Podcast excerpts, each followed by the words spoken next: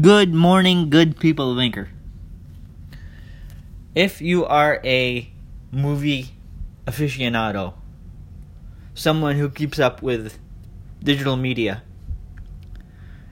places like Vudu and Amazon and iTunes, and uh, if you acquire your movies digitally now, you know that Star Wars The Last Jedi is going to be released on March 12th.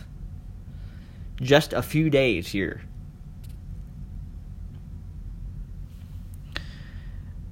Star Wars The Last Jedi has a lot of mixed reviews.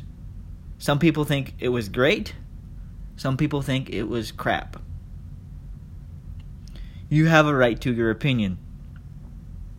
I think that while it wasn't perfect, overall it was pretty interesting. Uh, there were a lot of questions that were unanswered, but maybe some of those questions will be answered in the uh, upcoming The Last Jedi novel, uh, expanded universe novel. I mean, maybe they will be answered later in the other movie, the movie to follow, Episode Nine. Who knows? And a lot of folks who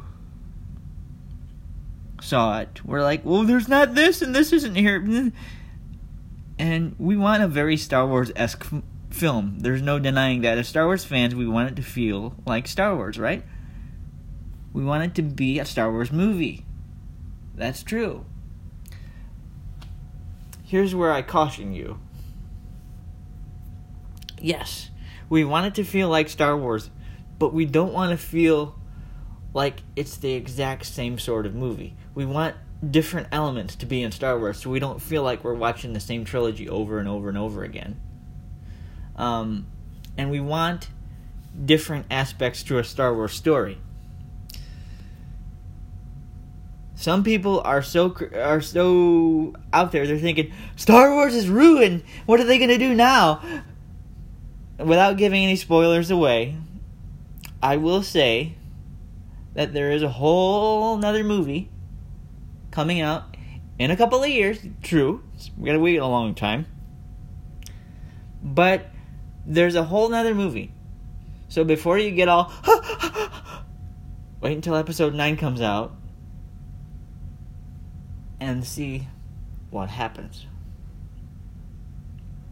I'm going to enjoy watching it, watching it again and I'm going to watch it next to The Force Awakens and see how they you know kind of mold and mesh together. And uh, well, I'm obviously going to watch The Last Jedi first because I haven't seen that since the theater uh, but it'll be interesting to see how all three movies come together when the trilogy is finally released as a whole.